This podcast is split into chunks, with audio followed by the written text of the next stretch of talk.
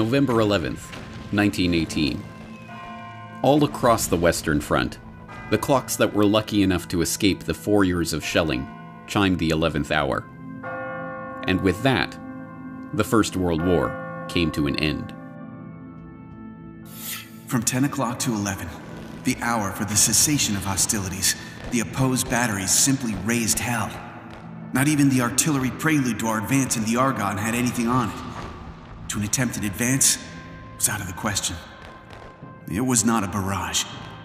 It was a deluge. Nothing quite so electrical in effect as the sudden stop that came at 11 a.m. has ever occurred to me. It was 1060 precisely, and the roar stopped like a motor car hitting a wall.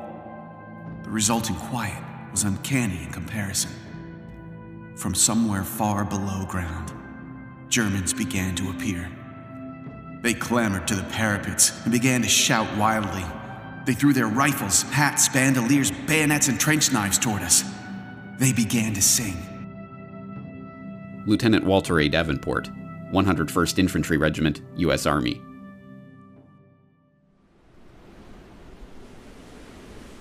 And just like that, it was over.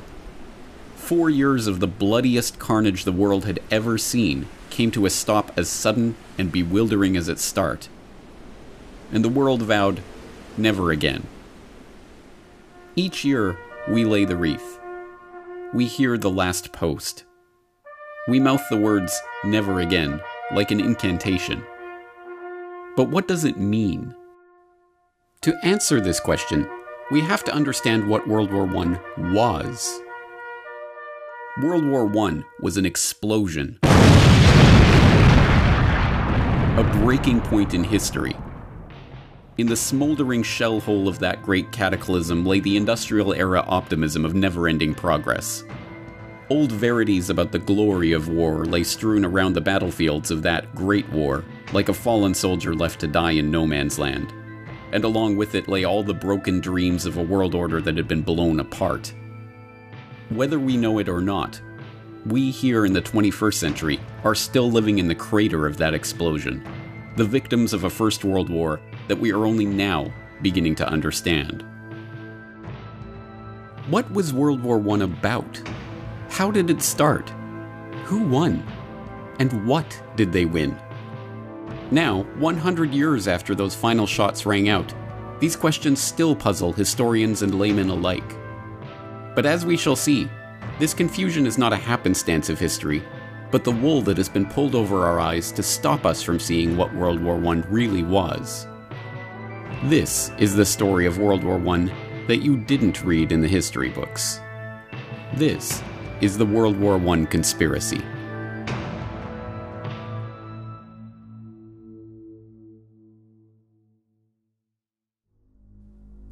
Part 1 To Start a War.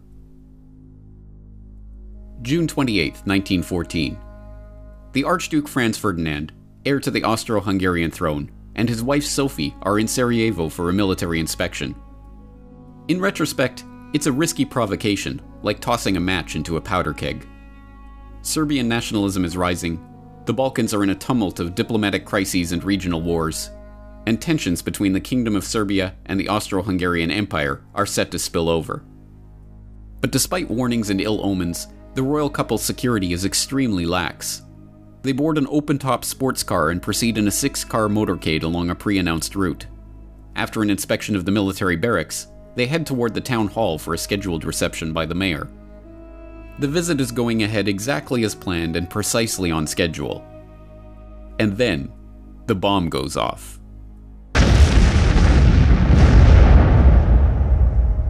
As we now know, the motorcade was a death trap. Six assassins lined the royal couple's route that morning, armed with bombs and pistols. The first two failed to act, but the third, Nedelko Chabrinovic, panicked and threw his bomb into the folded back of the Archduke's convertible. It bounced off onto the street, exploding under the next car in the convoy. Franz Ferdinand and his wife, unscathed, were rushed onto the town hall, passing the other assassins along the route too quickly for them to act. Having narrowly escaped death, the Archduke called off the rest of his scheduled itinerary to visit the wounded from the bombing at the hospital. By a remarkable twist of fate, The driver took the couple down the wrong route, and, when ordered to reverse, stopped the car directly in front of the delicatessen where would be assassin Gavrilo Princip had gone after having failed in his mission along the motorcade. There, one and a half meters in front of Princip, was the Archduke and his wife. He took two shots, killing both of them. Yes, even the official history books, the books written and published by the winners, record that the First World War started as the result of a conspiracy. After all, it was, as all freshman history students are taught, the conspiracy to assassinate the Archduke Franz Ferdinand that led to the outbreak of war. That story, the official story of the origins of World War I, is familiar enough by now. In 1914, Europe was an interlocking clockwork of alliances and military mobilization plans that, once set in motion, ticked inevitably toward all out warfare. The assassination of the Archduke was merely the excuse to set that clockwork in motion, and the resulting July crisis of diplomatic and military escalations led with perfect predictability to continental and, eventually, global war. In this carefully sanitized version of history, World War I starts in Sarajevo on June 28, 1914. But this official history leaves out so much of the real story about the build up to war that it amounts to a lie. But it does get one thing right. The First World War was the result of a conspiracy. To understand this conspiracy, we must turn not to Sarajevo and the conclave of Serbian nationalists plotting their assassination in the summer of 1914, but to a chilly drawing room in London in the winter of 1891. There, three of the most important men of the age, men whose names are but dimly remembered today, are taking the first concrete steps toward forming a secret society that they have been discussing amongst themselves for years. The group that springs from this meeting will go on to leverage the wealth and power of its members to shape the course of history, and, 23 years later, will drive the world into the first truly global war. Their plan reads like outlandish historical fiction. They will form a secret organization dedicated to the extension of British rule throughout the world and the ultimate recovery of the United States of America as an integral part of a British empire. The group is to be structured along the lines of a religious brotherhood. The Jesuit order is repeatedly invoked as a model, divided into two circles. An inner circle, called the Society of the Elect, who are to direct the activity of the larger outer circle, dubbed the Association of Helpers, who are not to know of the inner circle's existence. British rule and inner circles and secret societies. If presented with this plan today, many would say it was the work of an imaginative comic book writer. But the three men who gathered in London that winter afternoon in 1891 were no mere comic book writers. They were among the wealthiest and most influential men in British society, and they had access to the resources and the contacts to make that dream into a reality. Present at the meeting that day, William T. Stead, famed newspaper editor whose Pall Mall Gazette broke ground as a pioneer of tabloid journalism, and whose Review of Reviews was enormously influential throughout the English speaking world. Reginald Brett, later known as Lord Esher, an historian and politician who became friend, confidant, and advisor to Queen Victoria, King Edward VII, and King George V, and who was known as one of the primary powers behind the throne of his era. And Cecil Rhodes, the enormously wealthy diamond magnate, whose exploits in South Africa and ambition to transform the African continent would earn him the nickname of Colossus by the satirists of the day. But Rhodes's ambition was no laughing matter. If anyone in the world had the power and ability to form such a group at the time, it was Cecil Rhodes. Richard Grove, historical researcher and author, tragedyandhope.com.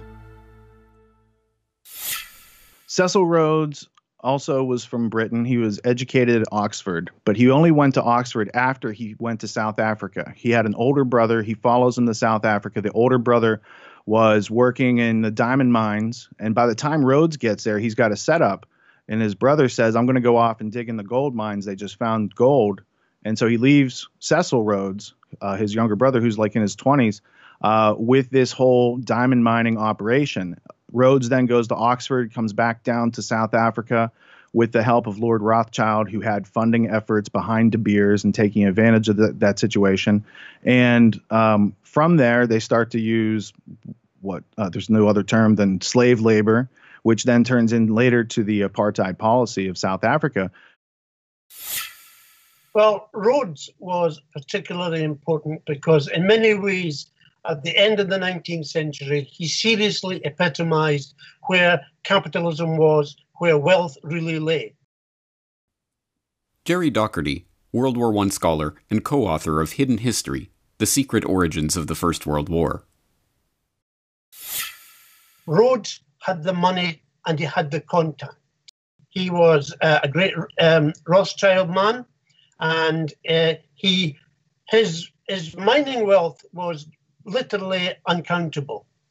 He wanted to associate himself with Oxford because Oxford gave him the kudos of of the the university of knowledge of of of that kind of power, and in fact that was centered in a very secretive place called All Souls, All Souls College. Still, you'll find many references to All Souls College and people behind the curtain and such phrases, power behind thrones. Rhodes was centrally important in actually putting money up in order to begin to gather together like minded people of great influence. Rhodes was not shy about his ambitions and his intention to form such a group were known to many. Throughout his short life, Rhodes discussed his intentions openly with many of his associates who, unsurprisingly, happened to be among the most influential figures in British society at that time. More remarkably, this secret society, which was to wield its power behind the throne, was not a secret at all. The New York Times even published an article discussing the founding of the group in the April 9, 1902 edition of the paper, shortly after Rhodes's death.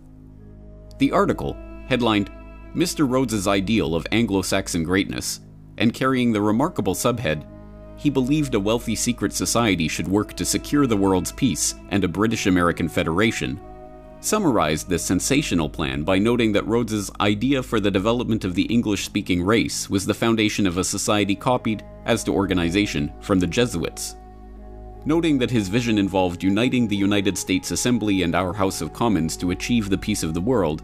The article quotes Rhodes as saying, The only thing feasible to carry out this idea is a secret society gradually absorbing the wealth of the world.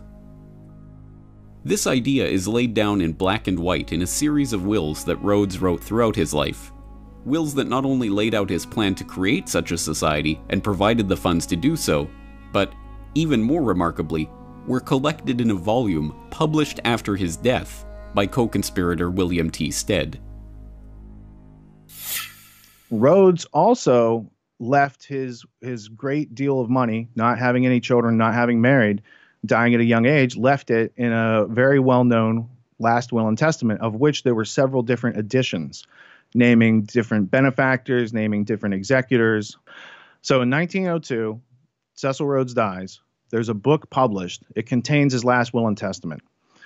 The guy who wrote the book, William T. Stead, was in charge of a British publication called the Review of the Reviews. He was part of Rhodes's roundtable group. He at one time was an executor for the will. And in that will, it says that he uh, laments the loss of America from the British Empire and that they should formulate a secret society with the specific aim of bringing America back into the empire. Then he names all the countries that they need to include in this list to have world domination, to have an English speaking union, to have British race as the enforced culture on all countries around the world. The will contains the goal. The goal is amended over a series of years and supported and used to gain support. And then by the time he dies in 1902, there's funding, there's a plan, there's an agenda, there's working groups, and it all launches and then takes hold. And then not too long later, you've got World War One, and then from that you've got World War Two, and then you've got a century of control and and slavery that it, that really could have been prevented. When, at the time of Rhodes' death in 1902, this secret society decided to partially reveal itself, it did so under the cloak of peace. It was only because they desired world peace, they insisted, that they had created their group in the first place and only for the noblest of reasons that they aimed to gradually absorb the wealth of the world. But contrary to this pacific public image, from its very beginnings, the group was interested primarily in war. In fact, one of the very first steps taken by this Rhodes Roundtable, as it was known by some, was to maneuver the British Empire into war in South Africa. This Boer War of 1899 to 1902 would serve a dual purpose. It would unite the disparate republics and colonies of South Africa into a single unit under British imperial control, and, not incidentally, it would bring the rich gold deposits of the Transvaal Republic into the orbit of the Rothschilds Rhodes controlled British South Africa Company. The war was, by the group's own admission, entirely its doing. The point man for the operation was Sir Alfred Milner, a close associate of Rhodes and a member of the secret society's inner circle who was then the governor of the British Cape Colony. Although largely forgotten today, Alfred Milner, later First Viscount Milner, was perhaps the most important single figure in Britain at the dawn of the 20th century. From Rhodes's death in 1902, he became the unofficial head of the Round Table Group and directed its operations, leveraging the vast wealth and influence of the group's exclusive membership to his own ends. With Milner, there was no compunction or moral hand wringing about the methods used to bring about those ends. In a letter to Lord Roberts, Milner casually confessed to having engineered the Boer War. I precipitated the crisis, which was inevitable, before it was too late. It is not very agreeable, and in many eyes, not a very creditable piece of business to have been largely instrumental in bringing about a war. When Rhodes's co-conspirator and fellow secret society inner circle member William Stead objected to war in South Africa, Rhodes told him, "You will support Milner in any measure that he may take short of war. I make no such limitation. I support Milner absolutely without reserve. If he says peace, I say peace. If he says war, I say war. Whatever happens, I say ditto to Milner. The Boer War, involving unimaginable brutality, including the death of 26,000 women and children in the world's first British concentration camps, ended as Rhodes and his associates intended, with the formerly separate pieces of South Africa being united under British control. Perhaps even more importantly from the perspective of the secret society, it left Alfred Milner as High Commissioner of the new South African Civil Service, a position from which he would cultivate a team of bright, young, largely Oxford educated men who would go on to serve the group and its ends. And from the end of the Boer War onward, those ends increasingly centered around the task of eliminating what Milner and the Round Table perceived as the single greatest threat to the British Empire Germany. So, in the start, it was influence, people who could then influence politics, people who had the money to influence statesmen, and the dream, the dream of actually crushing Germany. This was the basic mindset of this group as it gathered together. Germany. In 1871, the formerly separate states of modern day Germany united into a single empire under the rule of Wilhelm I. The consolidation and industrialization of a united Germany had fundamentally changed the balance of power in Europe. By the dawn of the 20th century, the British Empire found itself dealing not with its traditional French enemies or its long standing Russian rivals for supremacy over Europe, but the upstart German Empire. Economically, technologically, even militarily, if the trends continued, it would not be long before Germany began to rival and even surpass the British Empire. For Alfred Milner and the group he had formed around him out of the old Rhodes Roundtable Society, it was obvious what had to be done to change France and Russia from enemies into friends as a way of isolating and, eventually, crushing Germany. Peter Hof, author of The Two Edwards How King Edward VII and Foreign Secretary Sir Edward Grey Fomented the First World War. Yes, well, from the from the British perspective, uh, Germany uh, after their unification in 1871, they became very strong very quickly And this, over time, this worried the British uh, more and more. Uh, they began to think that Germany uh, represented a challenge to their uh, world hegemony. And, and, and, they came slowly but surely. They came to the decision uh, to that Germany must be confronted, just as they had come to the same decision with regard to other countries, uh, Spain, Portugal, and especially France and and now uh, Germany, uh, German uh, uh, uh, finished goods were marginally better than those of Britain. They were building ships that were marginally better than those of Britain, and all of this, British leaders slowly came to the decision that that Germany needed to be confronted while it was still possible to do so. It might not be possible to do so if they waited too long. And so this is how the decision crystallized uh, I think that Brit- Britain might possibly have accepted the uh, the German ascendance, but they had something that, that was was close at hand. And that was the Franco-Russian uh, uh, alliance. And they thought if they could hook in with that alliance, then they had the possibility of defeating uh, Germany uh, quickly and without too much trouble. And that is basically what they did. But crafting an alliance with two of Britain's biggest rivals and turning public opinion against one of its dearest continental friends was no mean feat. To do so would require nothing less than for Milner and his group to seize control of the press, the military, and all the diplomatic machinery of the British Empire. And so that's exactly what they did. The first major coup occurred in 1899, while Milner was still in South Africa launching the Boer War. That year, the Milner Group ousted Donald Mackenzie Wallace, the director of the Foreign Department at the Times, and installed their man, Ignatius Valentine Chirol. Chirol, a former employee of the Foreign Office with inside access to officials there, not only helped to ensure that one of the most influential press organs of the empire would spin all international events for the benefit of the secret society, but he helped to prepare his close personal friend, Charles Hardinge, to take on the crucial post of ambassador to Russia in 1904, and, in 1906, the even more important post of permanent undersecretary at the Foreign Office. With Hardinge, Milner's group had a foot in the door at the British Foreign Office. But they needed more than just their foot in that door if they were to bring about their war with Germany.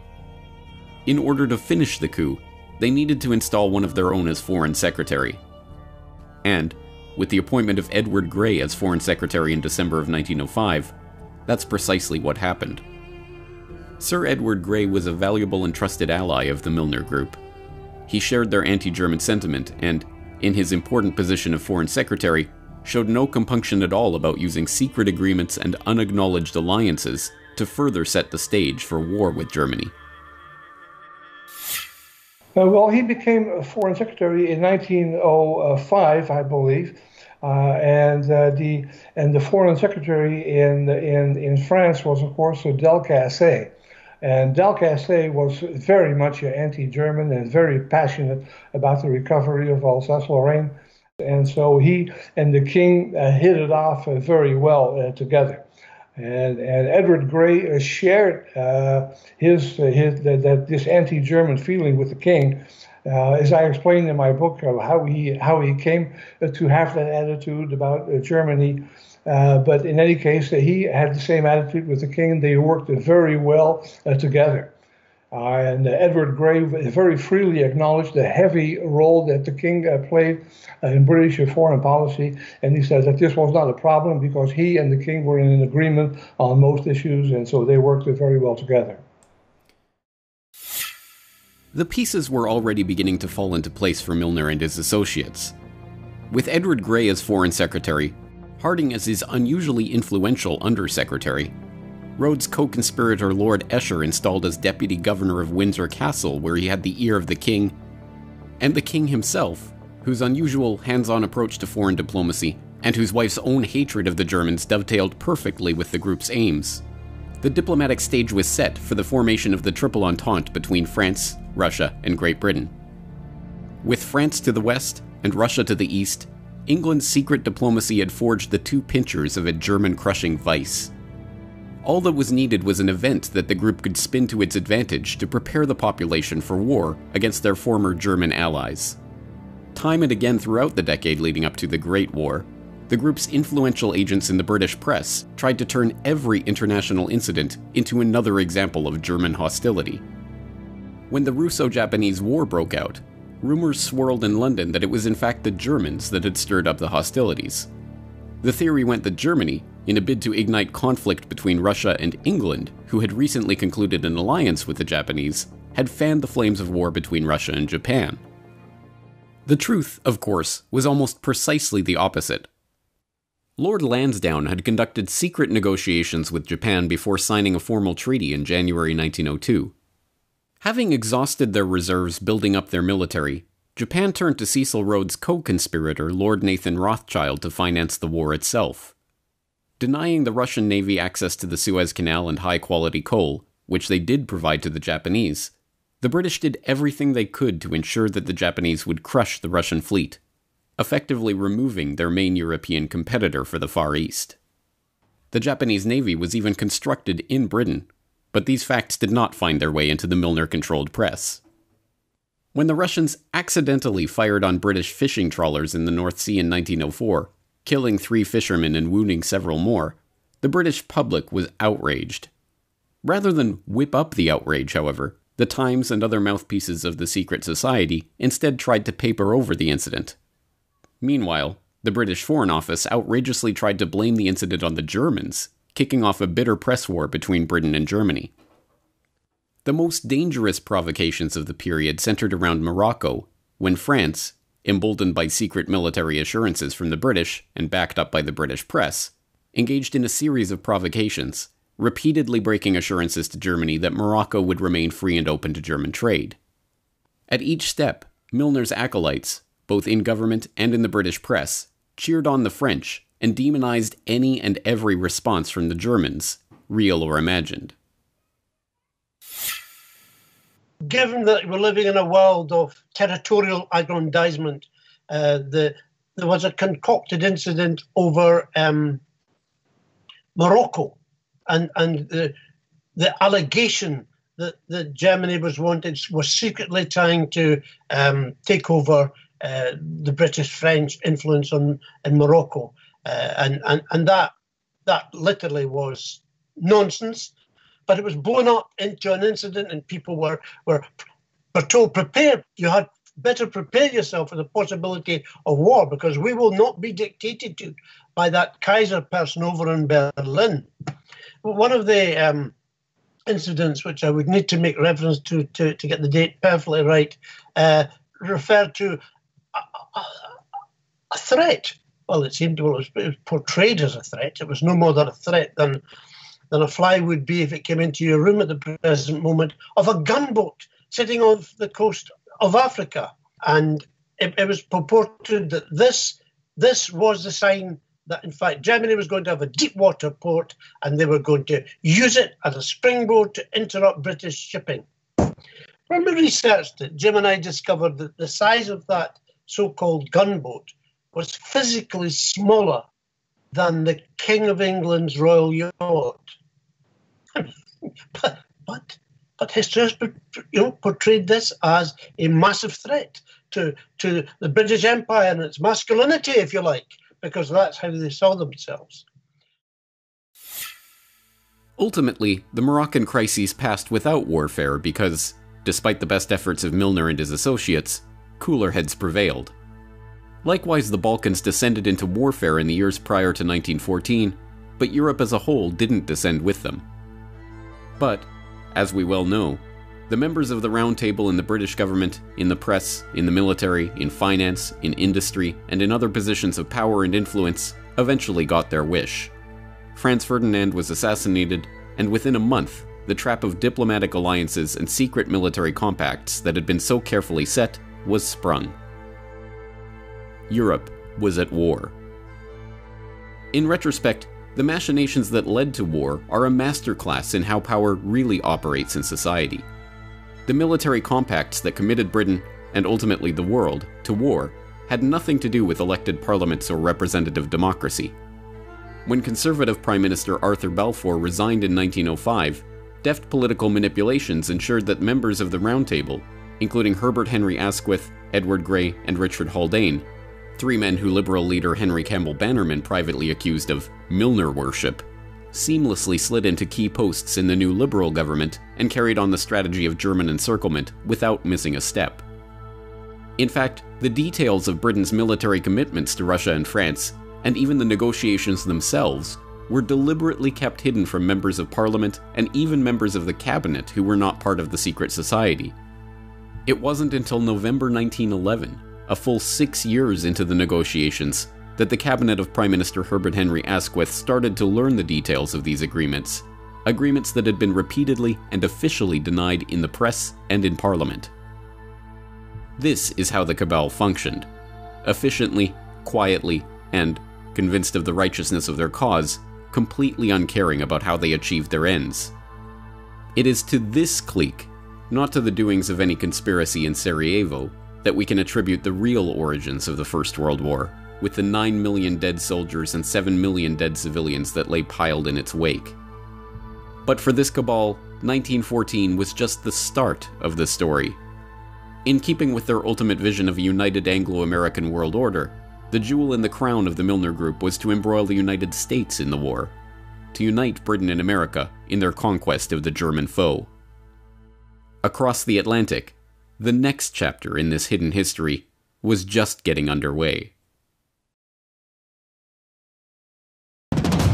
Next time on the World War I conspiracy. It would be folly for this country to sacrifice itself to the frenzy of ancient hatred. This is false history. It's not even acceptable to call it fake news. It's just disgusting. Things that could have been avoided but were let happen made sellable by Wilson to the public. Inside the White House, President Woodrow Wilson conferred with advisors, then signed the proclamation of war against Germany.